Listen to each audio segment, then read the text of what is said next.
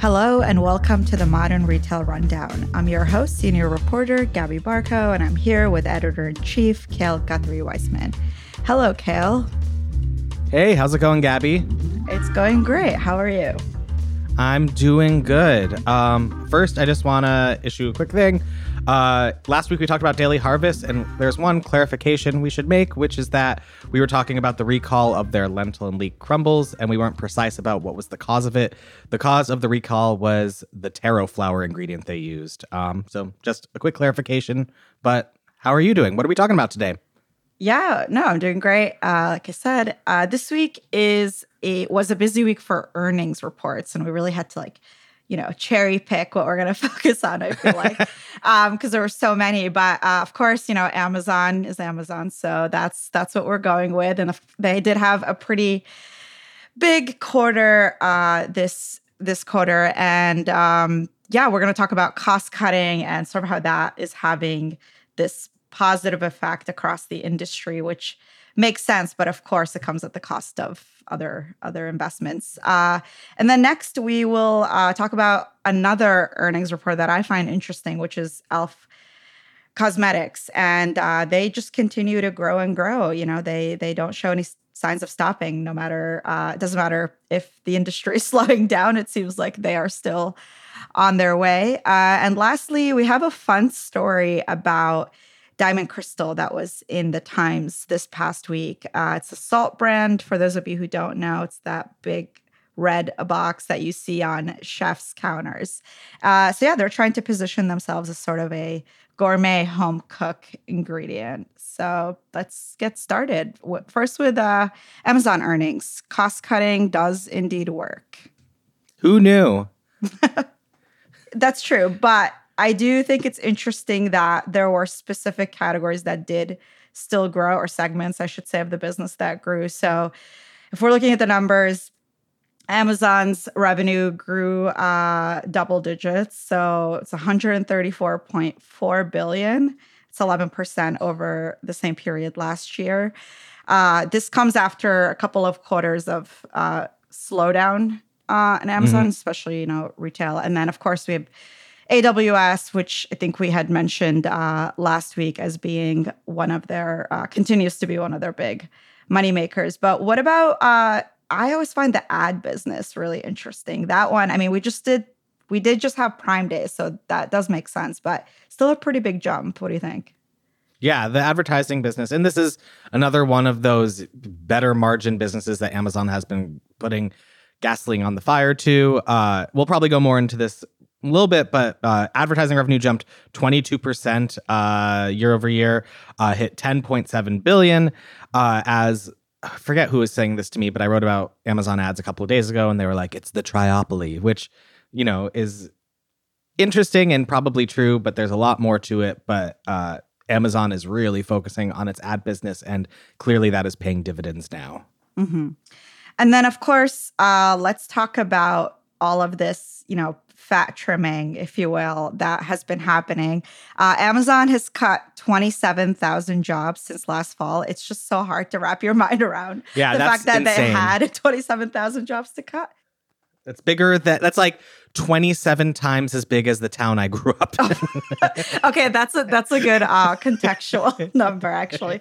But yeah, and then uh, the so that brought down their global headcount uh, four percent. So still weirdly a small, you know, drop in the bucket compared to their overall workforce. Uh, but that seems to be working, right? It seems like they're they're back, you know, their profits are back up. And uh, they they I want to talk a little bit about where the cost cutting happened, which seems like grocery always, I mean, at least from, you know, our side of things, the retail side, uh, it seems like retail is always sort of collateral damage when it comes to Amazon, because as we talked about a few weeks ago, it just seems like one of those areas where you just don't, I can't quite grasp what they're doing, I guess. Yeah. I mean, Amazon has been closing many of its fresh stores over the last year, which definitely played a role in this.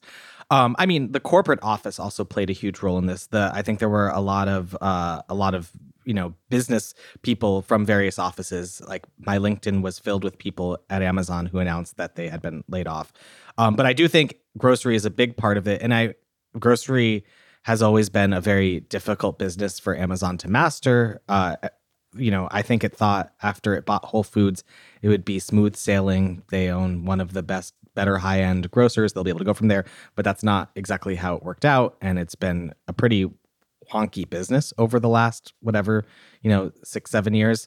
What What's interesting, I think specifically, is Amazon has been doing a lot of rejiggering when it comes to grocery. It has been taking away underperforming stores, rethinking all of that. But it just, right before the earnings hit earlier this week, announced a big strategic reshift with grocery about how it's trying to unify it, how it's trying to rethink the, the store footprint. Even in at the earnings call, I was reading the earnings call this morning, uh, Andy Jassy mentioned you know, just all of the learnings that Amazon has made and how that's going to change the grocery strategy going forward. So the way that Amazon always portrays cuts or, you know, bringing things back, not putting as much investment in, is that it's about t- taking, you know, cutting what is not performing well, but with the understanding that there will soon be a new announcement of a new strategy in which they will invest, but they'll invest smarter. And that seems to be what they are saying they're doing with grocery, but it's also really important to note that I would say every two to three years,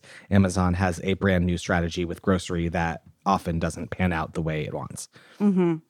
Um, and then talk to me a little bit about this buzzword, regionalization. I, that's a mouthful, but this this makes sense. And I guess from what I'm getting is that it's going to make shipping via Amazon even faster if, that, if that's possible, which I don't know. I mean, ideologically, you can say what you say about that, but I mean, it, that's that's I can imagine that creating even a bigger problem for other retailers. Everybody always talks about how customers all expect Amazon level lightning, uh, you know, speed shipping, and now I think they're cutting it even more. It's, they're cutting it down even more than two or yeah, longer. Yeah, exactly. So. Uh, also, before the uh, the earnings, I want to say a day before the earnings hit, so on Wednesday, they posted a blog post that pretty much just said, we're really focused on same-day delivery. We've been able to up our speeds, et cetera, et cetera. This all points to a big re-strategization that Amazon has done with its fulfillment. You mentioned regionalization. Um, it just means that the fulfillment, I mean, maybe they'll... This is very simplistic. The fulfillment is more spread out and it's less centralized. So instead of having one very big fulfillment center near a metro area, Amazon has been investing in doing smaller ones, even closer to more uh, suburban and rural locations. And the idea is that it can reach more customers in a less amount of time. And also probably those those fulfillment nodes uh, require less manning than one really, really big one. And so it's a rethinking of how how the company is going about fulfillment so that it can reach more of the country in less time. And I do think a lot of this is about the cost cutting, where uh, it means that there are fewer touch points that a box has to go to in order to reach its end destination. So pretty much it can go from, it can be shipped you know, from one place to another place and then directly to the home, as opposed to seven in between, which would require a lot more people. Um, and in uh, the analyst call, Jassy talked a lot about this, or gave a, a good few paragraphs about it. Um, and he said, this is a quote, I copied and pasted, "Regionalization is working and has delivered a twenty percent reduction in number of touches for our delivered packages, Um, a nineteen percent reduction in miles traveled to deliver packages to customers, and more than one uh, more than a one thousand basis point increase in deliveries fulfilled within regions, which is now seventy-six percent. Essentially, what the take home is, is that it's a very different strategy than I think a lot of other companies take, where instead of focusing on a centralized a hub where packages go and then can be sent out, you know, you know, to places around, it's Amazon's trying to have much more of a spider web like presence, where they have all these different points where it can be more direct. Maybe those have have fewer people, but it means that the packages get delivered faster, and ultimately will mean cost saving if you're able to cut down on those, you know, inefficiencies. And I guess that must be a beast to create. It's probably very, very different to implement. It means you're looking at a lot of different regions that you usually weren't in, but the company says it's working. And I find that very fascinating. Yeah. And um, this is just an aside, but I wonder what this means for their like carbon emission and sustainability uh, goals. I, they actually, I, they say that this is helpful for it. Right, I, I interviewed, I so, yeah, I interviewed someone from Amazon like earlier this year talking specifically about this. And pretty much she said, this is, this does play into lowering the carbon footprint, being closer to the end point, all that jazz. And so, you know, the proof is in the pudding. We'll see if that's actually true. I'm sure Amazon's carbon footprint when it comes to fulfillment is more than we could ever imagine. But, you know, this is one way the company at least is, says it's trying to combat it. Mm. And then uh, lastly, I want to talk about how, you know, this we saw this cost cutting obviously yielding pretty positive results. And uh, this is all directly coming after a lot of layoffs, like we mentioned. But this isn't unique to Amazon. You, uh, we actually talked a little bit about Shopify being another, you know, big e-commerce giant that laid off about what, twenty percent of their workforce uh, in the past year, and they also are uh, showcasing that that is working. So I guess, you know. Um, Efficiency maybe seems to be a big theme here. And uh, it does, I don't know, I guess it begs the question, like, did these teams get overbloated in the last couple of years where there was just like a lot of hiring and investment in these categories? Or these yeah, I think Shopify's a great example of this, where Shopify had a lot of what it dubbed side quests, which was things that were ancillary to the business, but it saw as still important that would, if it scaled, make it the e-commerce leader. Um, and some of those didn't work out. The most glaring one was Shopify Fulfillment. Uh, and so Shopify ha- was trying to build its own fulfillment network, do all these different things on the back end to work with brands. And then last quarter, it announced that it was offloading its entire fulfillment network, um, which of course led to layoffs um, and a, a, a big re-strategy as it related to what Shopify was focusing on. Um, but it also meant that the company was able to focus on the areas that were growing. I think um, earlier this week, it posted revenue growth of thirty-one percent year over year, which is pretty good for the company, uh, given that the last few earnings reports haven't been as rosy. And I think that you're right, that like it's all, what all of these companies are doing or have been doing, I don't know if they'll continue doing this, has been focusing on the areas that are working and making sure that those are staying around, and then cutting what isn't and rethinking where they should invest their resources. And, you know, it it's not it's not rocket science to say that if you cut businesses that aren't making money, then you're going to make you're you're you're going to make more money down the line. Um, but it's interesting that these were both really big companies that had huge ambitions, and they scaled them back. With Amazon, they scale back things all the time, and then they will reinvest in different ways. So I don't, you know, if Amazon says it's p- taking its foot off the gas of one thing, I imagine it just means that they're going to go back to the drawing board, rethink about it, and then try to do it again in a different way. With Shopify, I don't know, but I think that the strategy is generally the same, where they realized that they were spending too much after seeing huge growth because of e-commerce growth. And then they realized that they needed to put a halt to things and rethink what actually is working, how did they grow the core business, and where to go from there. We do want to move on to the next story, which uh, I find this company very fascinating because it's been around since I was a teen, but it's it's all the rage now. But yeah, E L F uh, is, of course, uh, the drugstore Uh, cosmetics, beauty brand, I guess now also skincare. um, but it it saw seventy-six percent increase in year-over-year sales. And there's a couple of different factors for why that is. Uh, but I think it goes to show that maybe there's a shift away a little bit from the sort of, you know, luxury beauty for a while was, you know, the name of the game. Those margins are crazy high, you know, even with returns, they do really well.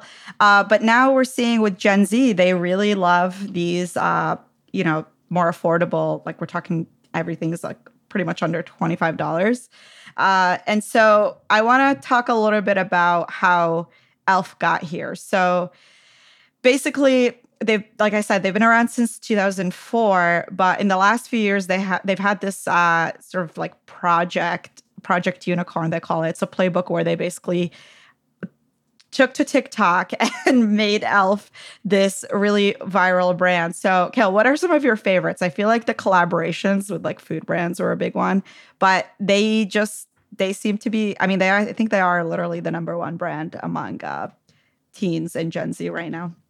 Yeah, I mean, I don't have any favorites, and uh, I, I think my TikTok algorithm, I'm not very much on skincare TikTok, so I've seen them in like other people's reporting, but they've never showed up on my algorithm, which is a testament to TikTok giving me, you know, knowing what I like, which unfortunately I'm not that into skincare, and I really should be, as my my face probably shows. But uh, I it is, E L F has always been ahead of the curve in terms of this type of marketing, and like, really, really trailblazing in terms of the affordable but still cool type of skincare brand. And like also was ahead of the curve when it came to the rise of dupes, which I think is, is really important to talk about here, because there's been a really big shift in people, especially Gen Z, not wanting, not really caring about name brand products, but just wanting to get products that they know are affordable, but do the exact same thing that they've been told the most expensive products do. And I think that's a really big cultural shift, especially in the skincare space that, uh, you know, we've talked about, a lot of other publications I've talked about, but E L F's results really show this. Mm-hmm. Yeah. And of course, this came at a time when uh, the company's sales were actually pretty flat pre-COVID since going public in twenty sixteen. So all of these, you know, the, the TikTok plus dupes uh, combination seems to be a winning one. Um, but yeah, I mean, I sometimes I do scroll through both influencers and just everyday people doing their uh, beauty routine. And you do see, they literally do talk about the fact that you can get, you know, this ten dollars version of a foundation that can do the same exact thing as, you know, NARS or Charlotte Tilbury or whatnot. So that I don't think is going away. It seems like it's here to stay. Especially, I was just reading on Glossy, our uh, sister site, that inflation is also another thing that's pushing this along. Yeah. You know, right now everybody's trying to, yeah, find the most affordable alternative. So it makes sense that E L F is sort of cashing in on this. Yeah, and I think that there's there are a lot of really interesting dynamics at play with that specifically, because if you talk to investors, you know, I talk to investors about where where are you looking into, what might you invest in? It's been a pretty cool environment, but uh, skincare is considered, or generally inflation resilient, or like those types of like those types of products. Um, people are still, you know, still looking to look good. Well, wellness is also an, another area, and but I think that it's a shift in the what types of companies those are. And so it's definitely a company like E L F where you're providing value but still have that cultural cachet, still are going viral on TikTok. You're not going to see a slowdown. You're in fact going to see an acceleration. It's it's sort of like, it's not, E L F is clearly not a private brand, but it's like the private brand effect. When you see mm-hmm. a slowdown, uh, uh, people are more likely to get at grocery stores private brands than they are, you know, name brands, because they're trying to shop down, but still grocery sales as a whole remain resilient, if not more, you know? Mm-hmm. Yeah. And uh, it helps that, of course, its distribution is literally everywhere. You can get it everywhere from an Ulta yeah. to a Target and Amazon. Uh, and that's, you know, if you're young, I guess that's that's where, you know, the most accessible shopping is. Yeah, and there's actually one other thing, and I wanted mm-hmm. to make sure I'm saying this correctly, but isn't Dollar General getting into um, the skincare business, or like they're they're boosting their skincare um, assortment? I vaguely mm-hmm. remember reading, and I think that that shows like that they're really trying. Yeah, they're revamping their entire skincare, hair care, shopping experience, and I think that that shows just how much of a big business this sort of value-based area is for that for the, the industry. And so I think E L F is perfectly placed within that kind of Venn diagram, you know, of mm-hmm. still being cool, still being on the cheap side. Um, and if and if a company like Dollar General uh, is focusing on revamping that that area, it shows just like w- what kind of big dollars it is, you know? Mm-hmm.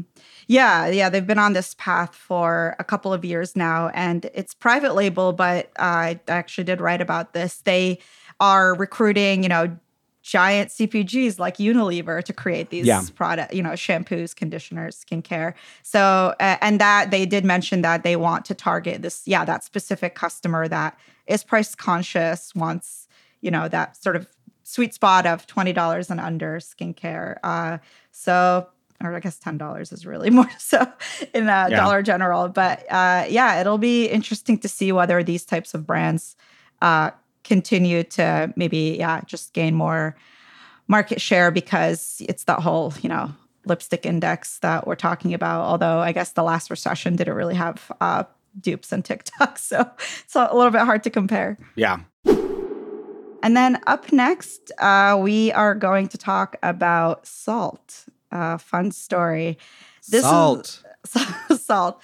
This is a story that I saw in the Times that I find, you know, I love uh, legacy brands rebranding. So that that's just, yeah, I sort of zoomed in on that. But we did realize as we were, you know, fleshing this out that salt, because it's such a commodity, it's kind of hard to tell, like, you know, there's only a couple of big players in the U S, but it's hard to tell, like, who is doing well versus, you know, who isn't. And with Diamond Crystal, uh, yeah, Kale, why don't you're, you know, you're the gourmand here. Why don't you tell us a little bit about the gourmand? Okay. Kale's is that a, a backhanded great, compliment? No, no. I'm saying Kale is a way better cook than mine, uh, than I am. Um, yeah, I there's uh, nothing in my oven right now. So Diamond Crystal is one of the leading players in kosher salt. Um, and I'm guessing if you live in the U S, you have probably seen its packaging before. It's been, I've bought it from the grocery store for years.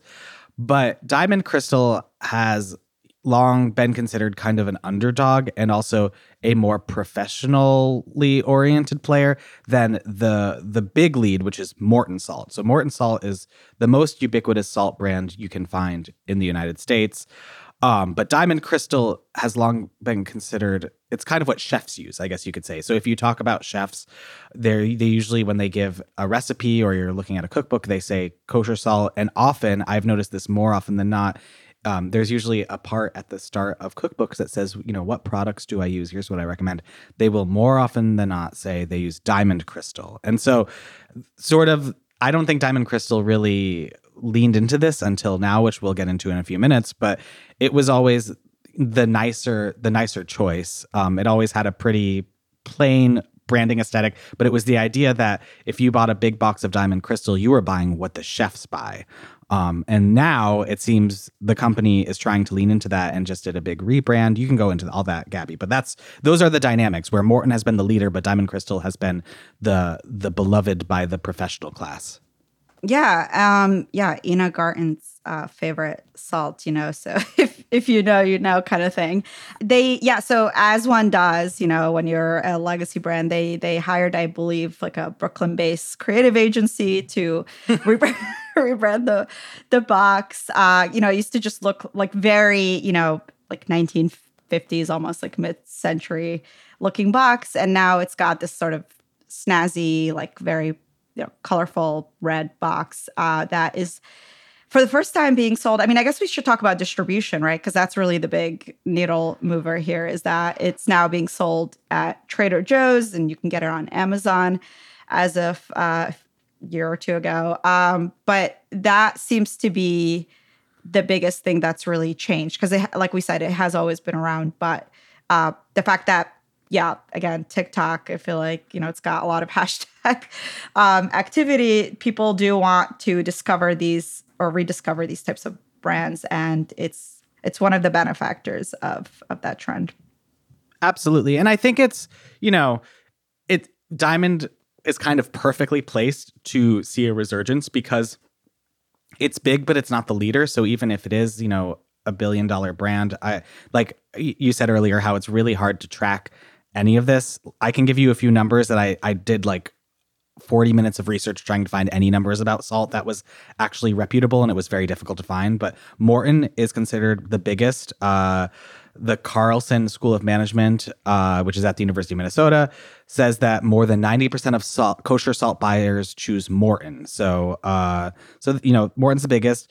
But Diamond, also big. Cargill, who owns Diamond, they recorded one hundred seventy billion dollars in revenues in, in twenty twenty-two, which was a seven percent increase. But it shows that it's a huge business, but also it's really difficult to know the exact scale or the exact sort of market dynamics, because these are all owned by bigger players, most of whom are private. But that being said, as I, I was talking about earlier, Diamond is kind of perfectly placed where even if it is a billion dollar player, it's still the um, it's still considered the underdog, and it's considered the nicer choice compared to the more ubiquitous choice. And so Morton was has kind of always been looked as the, just the generic grocery choice you can get, but if you wanted something nice or you cared about the product more than, you know, what people thought most people did, you would get Diamond to really make sure you were making the best types of recipes you possibly could. I do think that this is this is emblematic of a moment we are in branding, specifically as it relates to food, where it's no longer about buying the most expensive product or having the the most the nicest consumer-facing branding. It's about knowing that you're in a secret professional club. I'm using what the best chefs are using. I'm using the products that they use. And usually those are a little bit more expensive, but the focus isn't on that they are luxurious or the highest of quality. It's that they are trusted and tested by these quote-unquote, I guess you can call them influencers, though a lot of them are just chefs on Instagram or TikTok. And they've said for years that it use, they use this. And so now every home cook wants to use this. And, I, and I'm, I'll stop there. Do, do, you, do you have anything to say, Gabby? Uh, no, I think, uh, like you said, this is sort of the, yeah, it's um, it's almost like adopting like a utilitarian uh, ingredient yeah. versus, you know, the really nice, like aesthetic one that maybe a startup would have, right? Um, but then, uh, yeah, and then just to zoom out a little bit, why don't you talk a little bit about how, uh, yeah, a lot of these sort of professional products that normally you would buy at like a restaurant, um, they're, well, not, I mean, obviously ingredients, but a lot of these sort of B two B or wholesale-esque products are now becoming consumer-facing and, of course, having to rebrand and target specific uh, customers. In this case, it's the, you know, home chefs and also like grandmas and whatnot. Yeah, I, I mean, I think you're seeing a lot of these more restaurant B two B focused brands at least become cognizant that there is a consumer audience that they can market to. And I mean, B two B is a, a much easier business because you don't have to think about marketing. So I'm sure a lot of these industrial companies don't really care and they're not going to do a major rebrand. But the fact that Diamond sort of saw this opportunity and is is focusing on making its boxes look nicer, having more consumer distribution, shows that this is a real trend among among all these companies. And on the flip side, you, you're seeing a similar type of marketing messaging from newer companies that are consumer-based. And so, uh, I, especially like in the food and rest, or the food scene. So one of one example is we have Made In, which is a pan company, and its entire branding is that it is made for and by restaurant professionals. But it's also a direct-to-consumer brand. Yes, restaurant professionals do use it in in their restaurants, but in my opinion, I hope they don't come after me for this, that's more of a marketing play than it is like, you, you know, they're they're selling their things on their website so people can buy them, but they're featuring Tom Colicchio saying that it's great and he uses them in his craft restaurants. Mm. That, you know, th- that's the messaging there, is that this is this is the product that is good enough that uh, the best chefs in the world not only will use it, but do use it. You're also seeing a lot of other D T C ingredient brands focus on that type of marketing. I think of um, Brightland, or I think of Graza, where there there are these olive oil companies, and they are launching a huge amount of restaurant collaborations, like showcasing their products in restaurants, but with their branding really high up, saying, you know, I think Brightland this week uh, is doing a bagel pop-up in L A, if I'm not mistaken, but it's about, you know, featuring their products and that it can be used in that setting and it's as good as a restaurant. And I think that that is, that is the common thread we're seeing here, is that you, to get that stamp of approval, uh, at least for restaurant company or not restaurant companies, food companies, it's about saying that you have a product that even the best chefs in the world would use. And I think, you know, it makes sense, but it's also kind of different than it was a couple of years ago when maybe it was about, I don't know, Instagram personalities who were home cooks, or, you know, about buying the nicest kind of caviar that, you know, that money could buy. And now it's a little bit different and it's a little bit more, as you said, utilitarian. Mm-hmm. Yeah.